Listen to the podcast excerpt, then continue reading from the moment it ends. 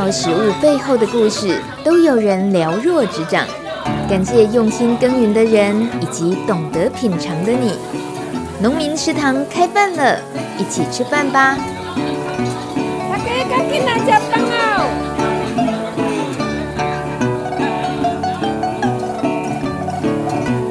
欢迎收听农民食堂开饭了，我是大米。节目一开始，我就想要考大家一个跟米食有关的问题：你所知道的食物里面，用米做成的有哪些呢？你能回答出几个呢？如果我们再加一点难度，用米做成的食物，你吃过几种呢？这两个问题很适合大家茶余饭后考考亲朋好友，一起提升对米食的食欲哦。至于答案呢，有上百种可能，我来为大家示范一下。传统米食常见的有粿啊、米啊、麻吉、萝卜糕、粽子、糯米肠、板条、米粉、米苔目、米酒、米浆等等。但是如果想吃到更多新研发的米食口味，交到对的朋友就很重要了。我们节目曾经访问过米谷粉女王钟逸明小姐，她不止花大钱进口专业的研磨设备，还亲自研发米食食谱，甚至出书教大家，书名就叫做《米谷粉的无麸质烘焙料理教科书》。全台各地常有人邀请逸明开办米谷粉说明会或是料理分享会，在那样的场，往往是令人大开眼界的，你会忍不住大喊：“天哪，这真的是米做的吗？”如果你也像我一样幸运的住在农村，或许机会就会多很多哦。例如前阵子有一场由宜兰社大举办的米谷粉好简单料理分享会，当天的米制品就有凤梨酥、三青葱蛋卷、韩式炒年糕、咸蛋糕、手工饼干，还有法式甜点可丽露，是不是超展开呢？这场活动也邀请到嘉实米谷粉创办人钟义明当讲者，我们采访了米谷粉女王，请问她近年来在全台各地推广米谷粉的心得。所以遇到台湾各地不一样的风土人情，然后不一样的大家的技能产物这些，今天是到宜兰场，所以会有哪些也也觉得比较不一样的地方？就是我其实就是一直很希望，呃，台湾可以发展出属于自己特色的伴手礼。那像今天，呃，米勒克或者是说像诚实，他们就是可以说是我们的前辈啦。在我们开业之前，他们就已经开始在做这件事了。那我也很高兴说，呃，听到就是他们其实进行的已经很前面了，这样。那我很高兴的就是说，呃，有这样子想法的人不是只有我们，那就是他们已经做，而且已经做得很好了。对，所以我也很高兴今天来认识他们。这样，就是这一系列的活动在宜兰举办，它还包括有真的想要试着自己动手做的一般民众，然后也有可能考虑要自己开店的，然后也有小农，同样是种米那个耕作的这样子的农夫身份，很特别耶。你要是到台湾各处在推广这个米谷粉的时候，通常也是这个情况吗？这这个其实我从来没有想过说他会是现在这种样子，因为我其实启发我的是台东那一场。其实我是业者，然后我如果到当地去办讲座，我应该约不到人。其实透过在地的主办单位，那他们可以邀请到更多在地对这个素材他有兴趣的人来参与，所以我就觉得说，因为如果只靠我们一个人的力量，其实做不了什么事。可是如果大家有兴趣一起来走，那由我们来提供技术的资源，我觉得这样子应该可以走得又长又远。这样，哎，我一直很希望，我也一直很鼓励大家可以回家做饭。不是只有妈妈回家做饭，爸爸可以的话，爸爸也要回家做饭，因为我觉得哈，食物才是维系亲情最强的力量。因为像我女儿现在出门念大学啊，那她就要回家的时候就会开始点菜，妈妈我要吃这个，我要吃那个，你要煮给我吃。我觉得要平衡报道一下，其实是你把她宠坏吧？不是，是这种肚子里的蚕虫养了，我不用叫她自己就会回来。这招好。对，呃，我觉得透过食物可以很有效的传承家族的文化，对不对？你说像呃像我自己就会透过外婆的食谱啊，因为我妈妈很早过世了啊，所以我没有什么妈妈的食谱，但是我有很多外婆的食谱。那而且我外婆很长寿，所以我的孩子也都认识我外婆，认识他们。我们客家人说阿胎，所以对他们来讲，他们就会觉得说，哎，吃到这个就好高兴呢，因为那个是阿胎过世以后再也没吃过的东西。对，而且我不但是自己做给我的孩子吃，其实我的兄弟姐妹我也会分享给他们，大家一起想念阿胎。对，大家一起想念阿胎，然后阿胎在天上就笑着看我们，说林家心意那不。说到这场米食分享，最令我惊艳的，不得不说是法式甜点可丽露，这难度可不低哦，就跟它在坊间的售价一样。这次用米谷粉做出这个长得像小铃铛、外脆内软的可丽露的人，就是农友任永旭。他用自家的米研磨，并且研发出成功的法式甜点。手这么巧又唔惊搞刚的年轻农友，他就是本集节目的最佳农主角。马上要切换到下一个场景，让你更认识任永旭。在物产丰饶的宜兰深沟村，九月已经进入休耕期。种米的小农比较不需要在田里忙了，但接下来要准备的是包米出货，还有行销工作，再加上很多人还兼着别的差，所以休耕期也未必清闲。平常各忙各的，最近呢，却因为谢谢米的小农娜娜，她当主揪，在两百甲社群问大家要不要我们自己来办一场新米品尝会呢？不限务农的年资，欢迎带着自己刚收成的新米，用自己习惯的方式煮好之后，和大家一起交流品尝。也就是说，这不是新米比赛，但是每一位农夫又像是球员兼裁判，真的太有趣了。这种场子如果不去跟不记录，我又对不起大家了。再说，能一次吃到那么多米种的机会很难得诶。果然，在娜娜号召之下，这天黄昏的深沟村五岔路口，清高村狗切路靠农民食堂里面陆续出现的农人，一人一锅饭，还有一道菜，米饭香和菜香真的是把我逼急了。怎么还不开始呢？娜娜要我当主持人，我干脆就自己喊开饭了。准备好了没？要吃饭了，肚子饿了。温泉大哥，不要聊天了，过来。我们那个现在先请今天的主揪娜娜告诉我们大家，她为什么要揪这一团平米的活动？因为我一直都会好奇，你知道，每个人没有啦。我以前的经验，我觉得说真的，什么样的人会种出什么样的米，就是明明都是同一个品种，但是真的就是你知道，反正就是轻松大哥的鲜食永远都是最长的那个，最长、最瘦、最细的那一个这样。然后我种的一树怎么样都胖不起来。所以我就就会觉得说，哎，应该要大家的米都试试看。只是你要我每个人买一包回家，我又有一点困扰。原来是你自己想一探究竟就对了。是的。好，所以今天那个报名参赛的米，没有啦，没有那么严肃，没有到比赛。今天那个一起来提供米一起品尝的，我们先确定一下哪几位。然后现在放饭的地方总共有这些。那我今天带来的是日晒的一四五，然后这一锅是我去偷人家的美红姐的偷来的。什么鲜食？鲜食。对，就你跟你先生偷的赖青松大哥，那个长什么样子就种出什么样子的米的那一位。那个，对对对。鲜食好，然后鲜食的旁边这一锅是我女儿帮我煮的鲜食。文泉大哥的干女儿煮的鲜食，所以你就放在青松大哥旁边直接 PK 这样子。好。看谁的比较瘦更长。那这一锅是谁的？玉州。鲜二香米，就是低温低温多段干燥，然后是十五趴，含水率是十五趴。含水率十五趴，大家能够讲出那么详细吗？接下来帮你补充一下，就是仙二它也是芋头香，但是它跟一四七。仙二是茉莉花香。没有哦，好，就大家自己自己去判断到底是茉莉茉莉香还是芋头香。对，种植的人是跟我说它是芋头香啊。它是长的嘛，对不对？它是鲜鲜系列的，一四七是那个蓬莱米。鲜食是鲜二二的爸爸，就是他是他是有其他带有那个台中鲜食的的基因啊。鲜食是鲜二二的爸爸，这种话都跑出来，我头都很痛。好，那个再来这一锅是雪清重的，高雄一四七啊。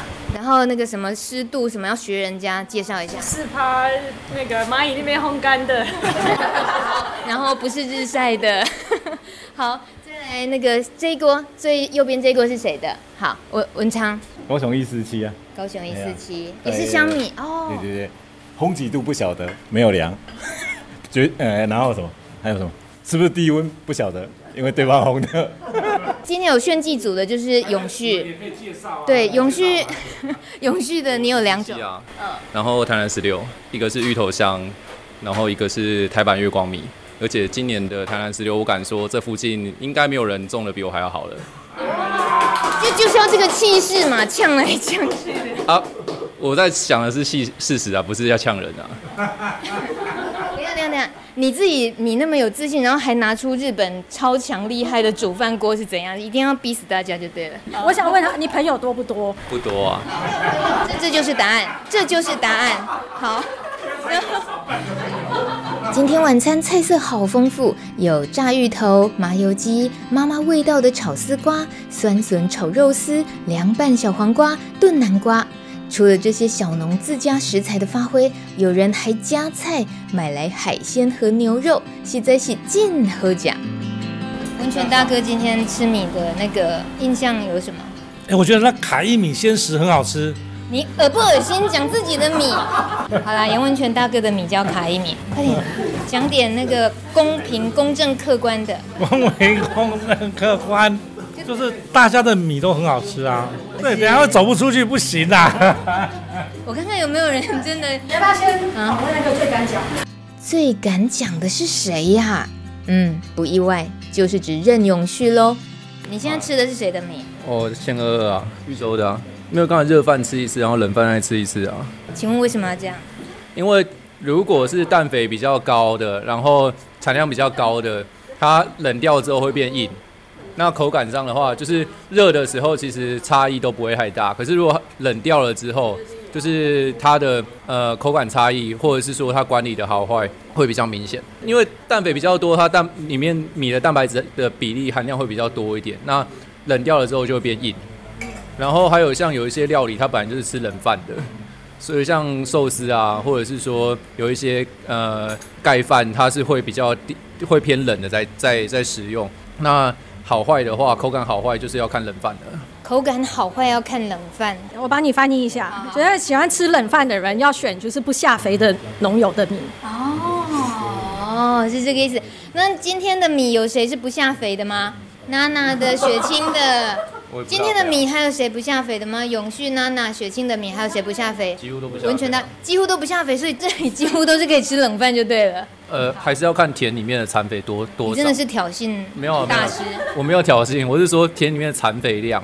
哦，把种田搞得像在做学问一样，永续你真的是很特别。我呢，因为脑容量有限，于是先放下麦克风。美食当前，把肚子喂饱很重要。只不过我才稍微放松一下，眼角余光就瞄到食堂的角落，有人把白米拿在手上揉来揉去。不会吧？永旭先生又开课了？我们在上课。你们在刚刚在蹂躏白米？他刚才在比较，就是谁的米那个衣服穿的比较完整。衣服是什么意思？正常，如果是完整的米，应该是要像这样子。它煮出来之后，梗米会变长，然后变得像这个样子。可是我们今年的都看起来是这样子，胖胖的，胖胖短短的。这个胖胖短短的，就是因为它外面被磨掉了，所以它不会吸水，煮起来之后变长。我们今年都后期缺水，中后期缺水。然后还有今年比较热，所以它的外面的腹白就很明显，就很就很严重。然后腹白的话，如果是以米的等级来分的话，它算是缺陷的，因为外观外观是有缺陷的。那在碾米的时候就很容易被磨掉。像今年的话，我自己算过我的碾成率，白米的金金米的那个碾成率就掉了大概三趴吧，从六十七掉到六十四。可是呢，然后掉光这样子，那那三趴哦，就可以从一百五十公斤的米。的那个货就是你卖出的售价就会差到大概四百块。我脑容量差不多了，我脑容量差不多，听到这里，谢谢永俊。哎，你还有要继续补是不是？然后营养的话是没有到太大差别啦。缺陷的话，我是觉得是，如果你调整之后，缺陷会比较少一点。可是它算起来还是在品评里面是缺陷的的外观。怎么了，娜娜？那个其实白米没有什么营养，所以请大家多吃糙米跟胚芽米。你不要为难消费者。是啊。其实白米跟糙米营养没有差那要不要变一下？要不要变一下？不用啊，我不用。这么快就放弃？差了一些微量元素。是啊，就是胚芽，它还有康城那边的一些微量元素。可是实际上，大部分米的，就是该有的蛋白质、淀粉那些，在白米里面就都有了。那白米跟糙米的差，只差在康城跟胚芽上一些微量元素。娜娜，你很计较那些是不是？对我来讲，那才是营养。呃，文昌大哥讲的，他是说以糙米整颗跟白米整颗来说，它的营养成分的比例上并没有太大差别，这是这是确实的。就是你想想啊，保健食品里面有没有一个你知道专门就是补淀粉？啊，对对对对，没有嘛？有没有是特别在补那个就不需要太多了？没有嘛？对吗？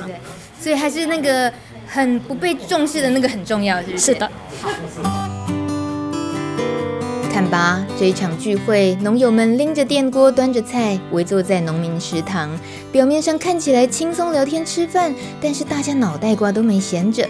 较劲是有的，辩论也有，让这顿饭吃得不止肚子饱，知识量也增加不少。但是农业真的不是简单的学问，像我这样没务农，想要了解的话，就得靠农夫转译才能懂。今天担任此任务的人就是任永旭。今年三十五岁，台大森林研究所毕业。六年前到花莲种田，后来这两年到了宜兰深沟。他总是一脸深思熟虑的表情，根本是个资讯控。有一种人叫正义魔人，那永续要叫哪一种魔人？农业知识魔人，资讯吧，或者情报？哦，农业情报。可是明明永续又不是学农的。你学的是呃生物，高医大的生物系，然后后来台大森林研究所。嗯，所以这个说真的说穿了啊，它它跟农没有直接相关吧？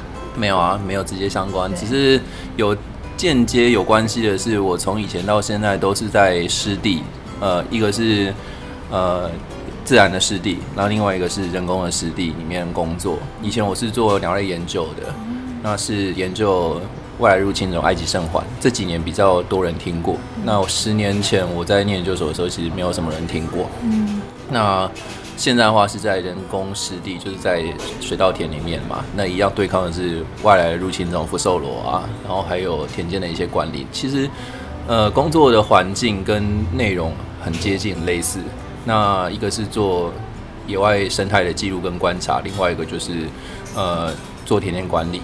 那一样是观察水稻的生长状况，跟后续呃米的最后的好不好吃这这件事情。嗯哼，对。哎，你提到埃及圣环，在今年确实是有针对这件事情，包括呃政府有发出大家看到了埃及圣环的出没的地点可以通报这些，在宜兰水田上也其实今年的出现几率也蛮高的。我搬来的二零一八年，其实就有在我天区里面看过啊。然后我去年也有在我天区打田的时候看到埃及生环呢。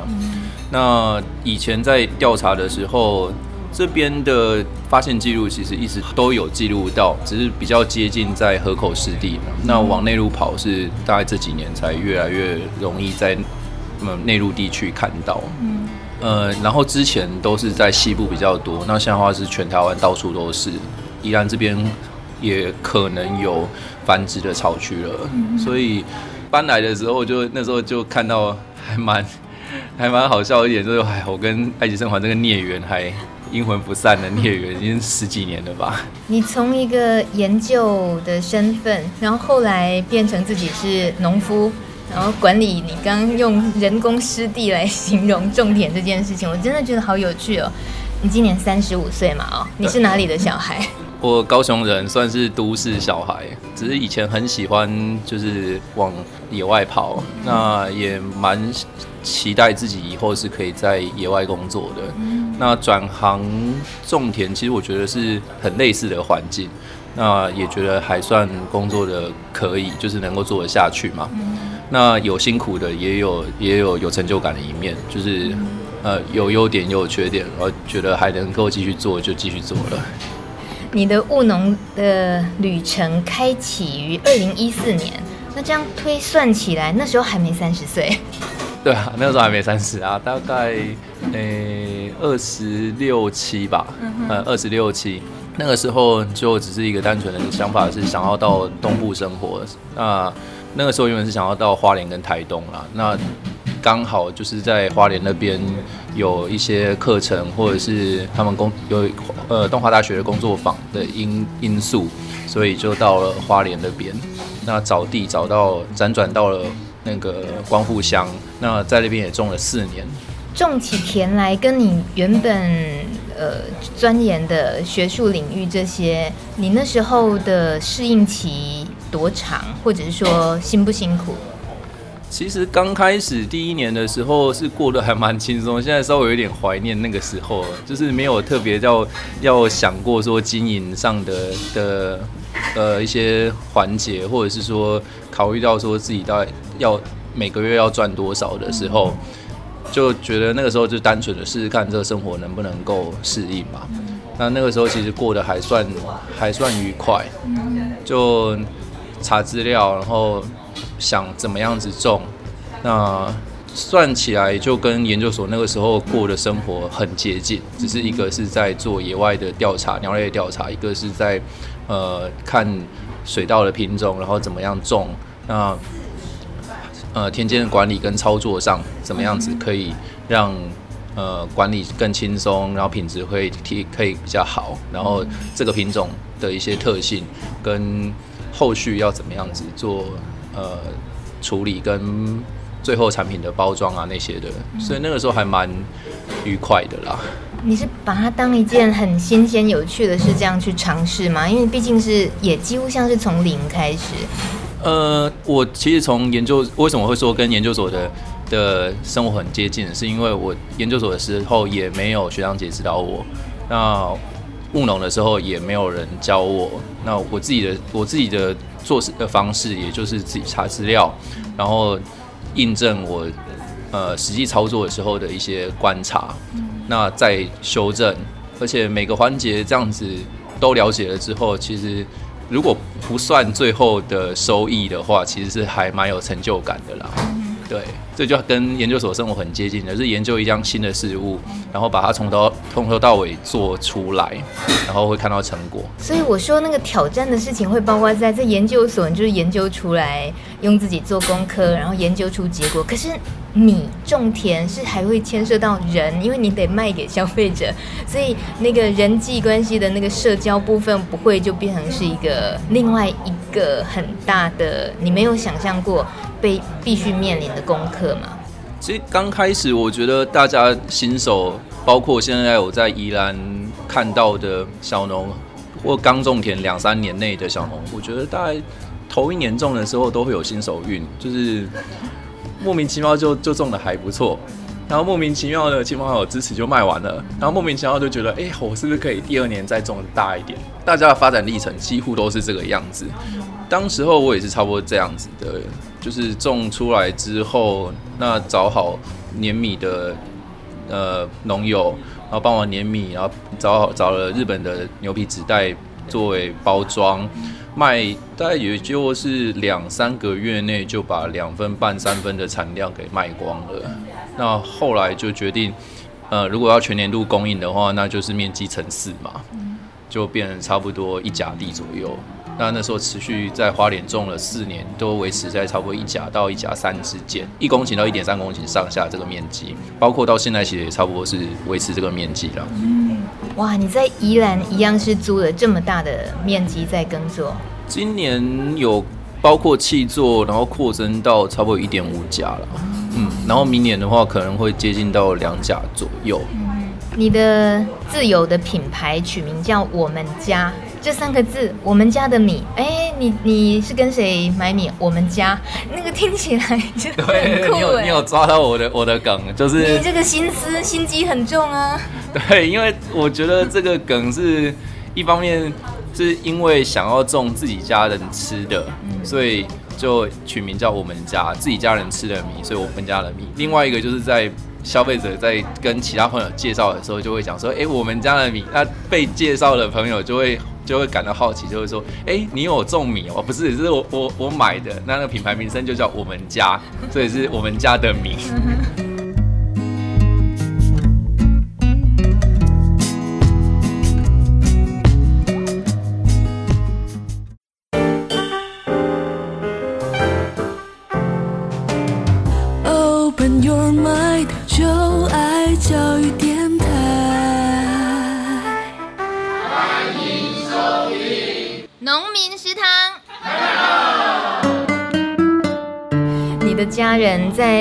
看着你一路求学啊，上研究所，他们是不是没有想过你后来会是当一个农夫，然后生产出我们家的米这样的品牌？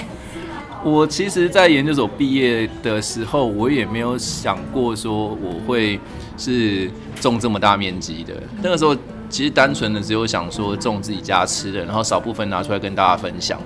那后来会。决定种比较大面积，也就是因为第一年种了之后卖得蛮顺利的，那想要全年供应，所以才会另外一个原因，还有因为要机械化，可以做的比较轻松，所以才会上直接扩增到经济规模的面积，大概一公顷左右，一甲地左右的的面积。嗯，他们怎么想？他们怎么看你啊？家人就乐观其成啊，也蛮支持的，没有到太惊讶了。那我自己是。刚开始的时候，其实没有想说我会做这件事情，那其实就一路的这样子，呃，顺其自然，然后也跌跌撞撞就走到现在第七年了。嗯，比较困扰的是后续在贩售的时候要跑业务啊，然后维系维系人际关系，这个是对我来说比较大的挑战跟困难的地方。但我可以大概知道，好像你也没有把它真的当多困难或者回避，你甚至于是自己会当业务员去拜访餐厅，然后推荐自己种的米，这种事情你会做，我相信很多小农是 做不出来的。哎，这也是没有办法的事情啊，因为总是有一个工作有自己喜欢的一面，也有不喜欢的一面啊。那我觉得这几年我的修炼还有我的学习，就是把不喜欢的一面也勉强自己先去做做看嘛。那可能会花比别人更多的心力，可是我觉得，呃，也也是也算是一种成长啊。嗯，哎，那你务农已经第七年，那跟你过去学经历的事情，其实多少应该也都是有一些呼应用上的东西。你学的是生物嘛，然后湿地啊，然后鸟类研究等等这些，但很具体的说起来，你会怎么形容自己擅长的事是什么？我擅长的是其实是在收集资料，那实际操作跟呃观察，并且验证资料的正确性，那在不断的调整跟找出比较好的操作方式。那其实不仅限于是农业啦，其实我觉得我比较像是一个工匠吧，呃，职人的角色。我像我自己有在有在烘咖啡豆。这个烘咖啡豆是我在研究所时期就慢慢慢慢自己玩玩咖啡，烘咖啡豆的时候其实也是类似的的的这样的过程。还有后续前年开始，我有了米谷粉之后，想要推广米谷粉，做了一些米的甜点。所以做米甜点的时候，也是先从收集资料，然后知道。呃，在做这些甜点的时候，每个环节过程中，它有什么样子的物理跟化学的反应？那再从中操作跟调整做法，然后最后的成品的试吃。虽然我不是很喜欢，不是那么喜欢吃甜食，可是为了要把这件事情做好，也是呃到处去吃别人做的甜点，然后呃我自己制作了之后再试吃，然后再请别人吃。对，所以。我觉得这些的做这事情的的方式都是类似的。永续，你实在是有时候会令人头很大。我这样说对来宾很没有礼貌，但我要说的是，你看一样是米谷粉，大家在练习怎么样发挥米谷粉，推广自己的米食。然后呢，大家就是做哦米松饼啊，然后做传统的一些米食啊。可是任永旭先生，他偏偏就去钻研可丽露这种很距离有点遥远，然后感觉难度很高，然后也很高级的感觉的法式甜点可丽露。你为什么要这样啊，永旭先生？其实这跟我那时候在跑餐厅业务的时候，我是先从先分析他们的呃食材原料的成本，然后再去决定说我要不要去跟这家餐餐厅去谈。那回到甜点的也是这样子的想法。如果这样的甜点在市场上它的价格带就是比较中低价格的话，那用比较相对高单价的米谷粉作为原料，那这样的产品就支撑不起用这样的原料来来制作。所以我选择是在技术上或者是在它的最终市场价格上是比较偏高的法式甜点作为研发的方向。像我除了可丽露以外，也有做了。马德莲跟费南雪，那也有做了法式千层蛋糕，所以一开始的开发的方向就是决定要朝市场价格比较高的产品去做研发，然后用米谷粉去取代面粉作为呃无麸质的甜点。另外的话，其实也有在想过做像是比较经典的那个法式柠檬塔啦，或者是马卡龙，这些我都有稍微先做过功课，然后呃预计要开发了。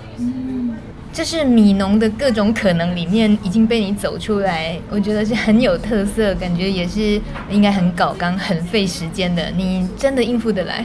呃，其实原来的想法是想要跟呃甜点店、咖啡店啊、呃，还有一些餐厅跟他们说，我的原料是非常的呃适合做这些的，而且有有帮他们从成本的方面先做过研究跟考量了，它可以。呃，不用再修改太多的呃操作，或者是食谱上就可以直接用米谷粉来取代面粉。呃，很多环节上我都有先想过，才会决定就做开发。那原来的想法只是说先示范给他们看，说可以这样做。呃，只是后来就不得不就是投入很多的心力去研发了。原本的话是想要卖米谷粉没有错，只是后来就。呃，莫名其妙的变成是自己做了，但还是希望就是说是作为一个原料供应者的角色，那供应米谷粉，那希望有呃兴趣的店家或者是工作室能够越来越多来尝试使用我的米谷粉。那请问永旭，你比较沉醉在田里的工作，还是在做甜点这件事情？我其实还是比较喜欢在田间的管理。呃，做起来比较轻松一些些啊，虽然可能在呃各项操作上的话是耗费体力的，可是，在田田间的管理上，我是比较自在的。那甜点这方面的话，其实是另外一种研究，那我觉得也算是一种尝试。呃，不是说不喜欢，就是说另外一种的不同的面向吧，就跟我烘烘焙咖啡豆是很类似的。那咖啡我是比较更有兴趣，比起种田这件事来说，做得更早，所以咖啡我一直也都没有放弃掉，只是说种田，因为这几年的关系，其实是越来越投入，然后也希望它能够比较稳定一点，去支撑起我其他的呃兴趣跟嗜好，然后。可以多角度的发展，然后最后把它结合在一起，甚至，呃，未来如果有机会可以开一间咖啡店的话，我其实有做了不少的准备了。哦，等一下，你开咖啡店的时候，你你还会继续种田吗？我觉得还是会啊，因为像宜兰这边的话，像二期就。没有像花莲那么忙嘛，所以我觉得还是有其他的空档的时间可以来做我想要做的事情。就像青龙大哥从去年到今年，然后还有明年陆陆续续的做一些改变，跟呃明年古龙俱乐部很大很大的转型嘛。所以我觉得，呃，就算我还没有到星龙大哥这个阶段跟年纪，我觉得也是可以做一些转型跟调整，然后。呃，做比较多我想要做的事情，但前提还是在于，呃，目前现在的本业种田，然后还有田间管理上是能够越来越轻松，然后做得好。那还有包括跟其他代工厂或者是一些气作的厂商合作的部分，能够稳定的情况下。提到在花莲务农过，然后现在在宜兰已经第三年，我有点好奇，同样生活在农村。在花莲和宜兰，对你而言有什么不同？我觉得对我来说，差别没有到很大，呃，比较小的差异是这边比较有多一些志同道合，然后可以聊得来的朋友吧。那花莲那边的话，就是真的是大多时候都是单打独斗的，虽然来这边之后还是蛮边缘的啦，可是就比起花莲来说是好了好了不少了，至少有几个我觉得还算聊得来，然后也可以合作尝试合作的的朋友。哎、欸，你自己好好解释啊！为什么来这里还是有点边缘啊？为什么啊？为什么？我觉得是我性格上的的问题吧。嗯，而且我本来就比较适合从边缘开局啊，我一直都是边缘流开局的。你把在宜兰种田叫做嗯，其实很喜欢生活在野外，我听起来就觉得什么野外？这里已经是一个很热闹的农村，可是对你来讲。能够在田里一个大自然环境，你就觉得它可以叫做野外，是吗？比起来的话，当然还是花莲那样子环境是我比较喜欢的。可是宜兰这边的话，它比较适合种种植水稻，就经营上考量是不得不搬过来。那后续的话，其实我觉得在宜兰这边种，就社群或者是说产业链的角度来看，也是比较适合的。那只是说在田间的田间上的话，我觉得它还算是一个半人工的野外环境吧。嗯，对我来说还算是比较习惯的一个一个场所吧。那其他的话，我觉得我还是跟研究所的时候比较类似的是，就做自己喜欢的事情，做自己擅长的事情，查询资料，然后对照观察，然后做。呃，一些研究，我觉得还蛮愉快的。嗯，所以这是我比较边缘的阿宅生活。你会形容你自己是搞情报的，也就是你刚刚讲的会搜寻资料的这些事情是你擅长的，你习惯的。嗯，所以我也想哦，虽然你很年轻，不过就是在以你擅长这些事情上，我觉得透过你，我想要知道，就你观察到的，呃，这些年务农的经历也好，然后看整个台湾的所谓青农。的这样子的生态，你会有曾经想过，大家其实误会了一件很大的什么事情，或你觉得对于返乡务农这件事情，在台湾的现在普遍社会的气氛，当然都是很乐观其成啊，觉得好棒棒这样子。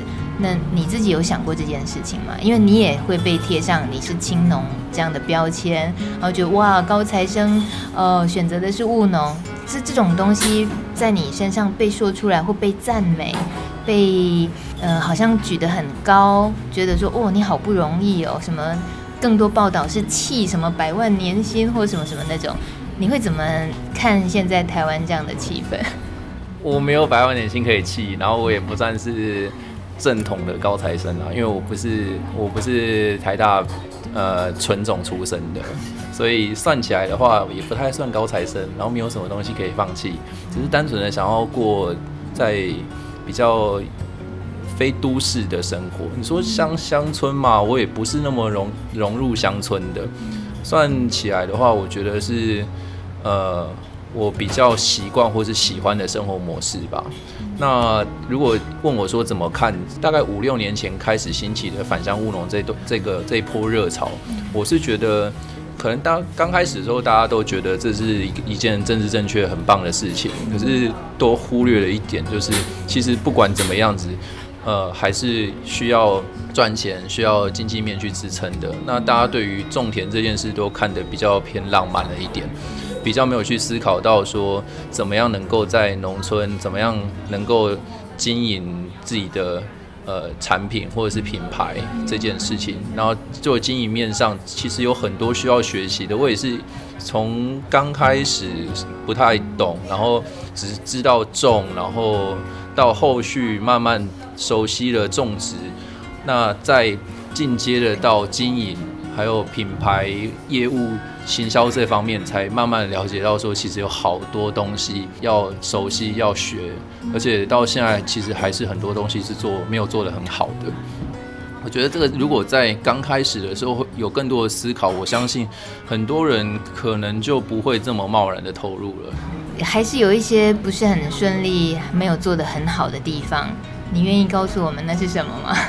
其实就是在销售上啦，销售这个这一点，其实大家都应该都有碰到。碰到瓶颈或是一些难题，尤其这几年，因为我投入的时候刚开始，其实是有碰到食安风暴，那那个时候再加上投入的人没有那么多的情况之下，还有经营的面积大家没有扩增到现在这个地步、这个规模的时候，那时候是相对轻松好卖。那再加上社会风气、政治正确的情况之下，就刚开始初期头两三年都还蛮蛮顺利的。可是到了三到五年的时候，就会陆续感觉到销售上的一些瓶颈跟困难。那后续其实就有一些尝试跟改变，想要去突破这些困难了，包括在品种上啦，或者是在呃市场上的行销业务方面，其实都做了不少的调整。我们就很自然而然聊了这么多，但其实没有特别去说你用什么方式种田。那我在你的呃我们家这个品牌说明里面有提到，其实你对于产品的描述就是只有五个字：自然栽培米。你也不讲呃友善耕作啊、有机啊、什么自然农法，什么都不讲，你讲的是自然栽培米，为什么？我以前我会讲比较多关于理念，或者是讲很。呃，关于我怎么种，我现在还是会讲，然后我会，但我比较会聚焦在说，就是我细节上的的操作，跟我为什么这样子做，那还有后续产品或者是米为什么因为这样做而好吃，因为我觉得不管怎么样子，米还呃作为食物本身，你还是要回到好吃这一点，不管有再多的理念，承载了再多的故事。或者是你想要传达给消费者一些一些想法什么的，最后回回归到还是要在于它到底好不好吃，这比这比较重要。以前还有现在很多很多小农或是朋友，他们都会希希望传达给消费者很多理念啊，然后希望讲很多故事啊，或是教育消费者。可是我现在越来越不讲的原因，是因为我希望消费者是能够先从好吃，然后再呃。主动的想要去了解其他的东西，而不是说，呃，听了很多理念的很多故事，然后这些都是很其他很多人都都有的，听起来就千篇一律啊。那我反过来做，我是希望他们先吃了觉得好吃，有兴趣之后再了解就好了。你是把米种的好吃种出来了，可是你不止这样子。我们现在呢，要从煮饭的方式来看这个农夫的追求。永旭，你真的很夸张。你的 FB 上会教大家怎么煮饭。首先是量两杯白米，彻底洗干净，换水三至四次，大约清澈可见米即可。接着把洗米水完全倒干，洗米的过程大约会吸收自己重量五分之一至六分之一的水。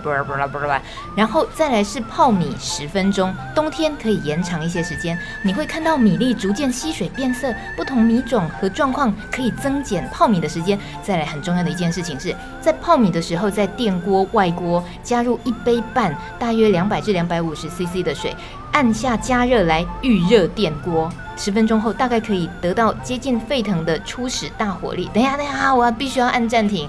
为什么要预热电锅啊？我从来不知道煮饭要预热电锅。你在追求什么呢？请问永旭？这个其实是因为不少人跟我反映，他家的电锅不是。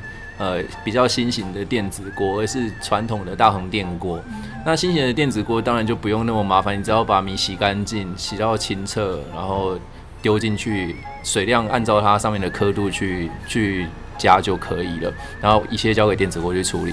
可是很多人就是没有这样子的电子锅，那用大红电锅煮的情况之下，每个人的习惯的煮法，或者是他们家里面的呃煮的量也不一样，所以。就会反映出好像没有像在合作的店家或者是在试吃会上面吃到那么好吃，或者是他觉得诶、跟他想象中有落差，所以要弥补这个这个资讯上的落差，或是弥补器材上的这个这个差异，那我就拿了大红电锅实际上去操作给大家看，说教大家怎么煮，在家里面用这样的煮法可以煮出跟。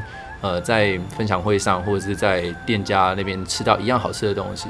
好，那我就服务彻底一点哦，大家记得哦，要预热电锅，十分钟后大概就可以得到接近沸腾的活力。之后呢，你再放进你已经泡好米的内锅，然后把锅盖盖好之后蒸煮十五分钟之后跳起来，跳起来，你也想阻止我对不对？跳起来再焖十五分钟，最后你就能。大家可以到我的 FB 自己看。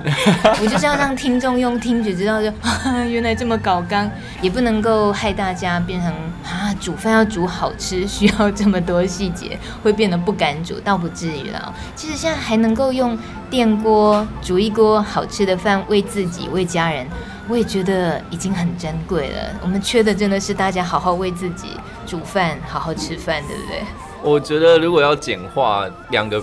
注意的重点只有在于说，要把米给彻底的洗干净，跟加的水量要呃注意到，就是你米的干的重量跟加的水量要一比一或者是一比一点一，那可以让它呃充分的吸收水分之后，再用比较大的火力去煮。就这这两个点，一个是在洗，然后还有在于呃水量跟火力这这个这两个方面。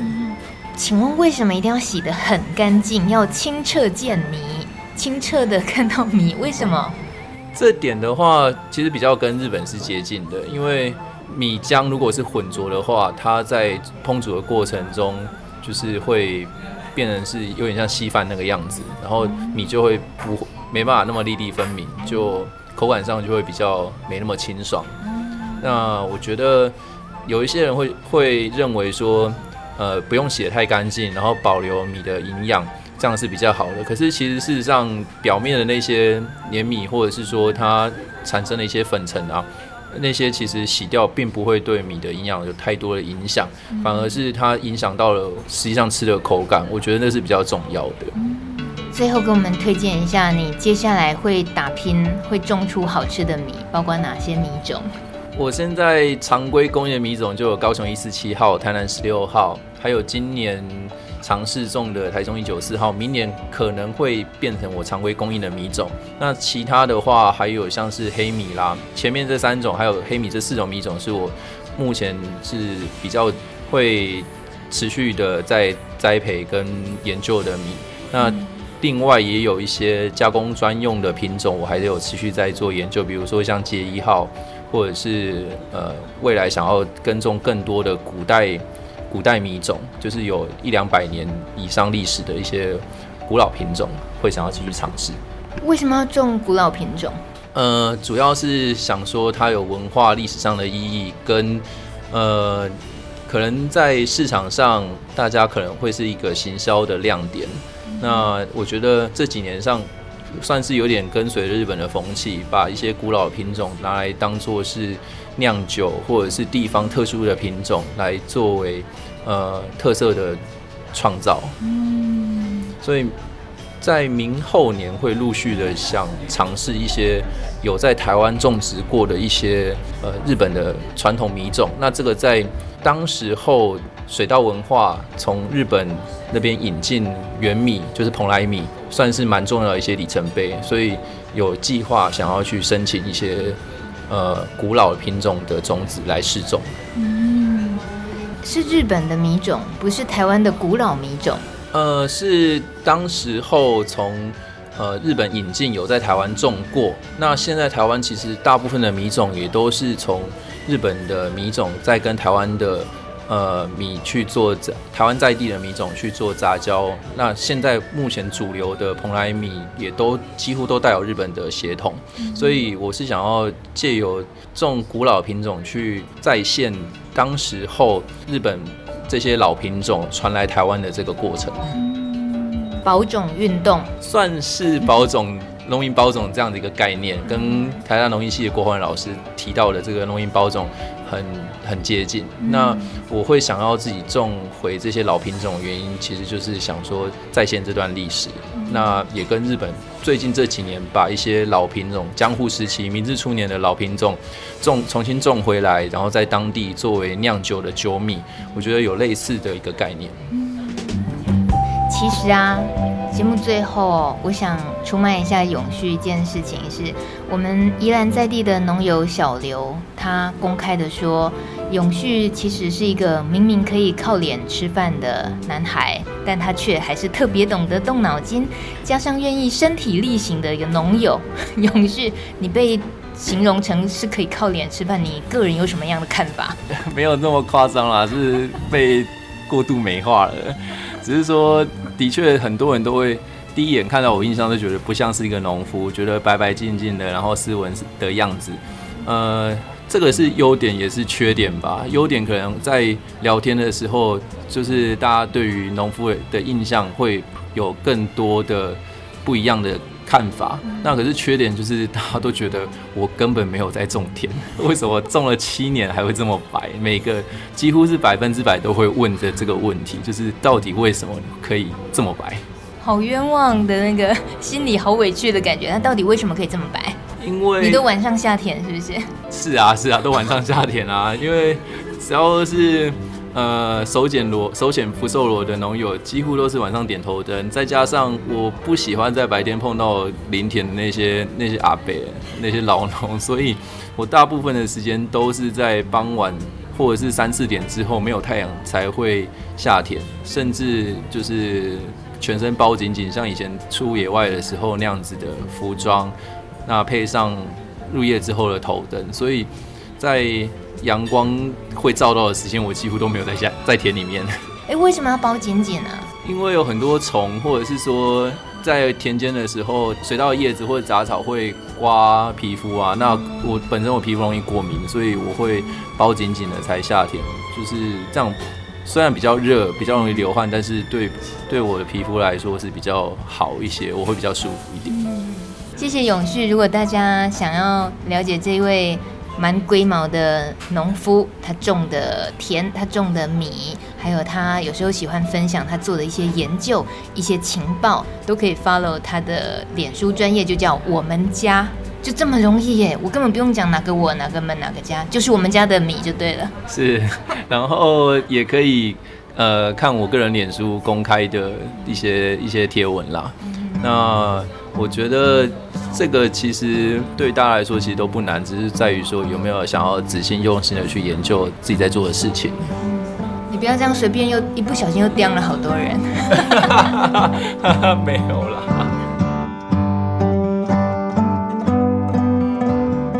谢谢你收听这一集《农民食堂》开饭了。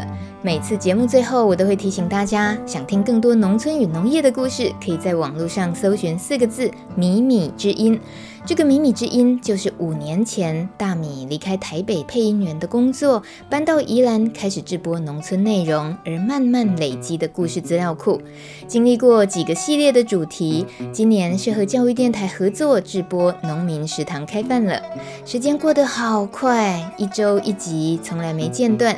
能够做到第五年，说真的，连我自己都蛮意外的。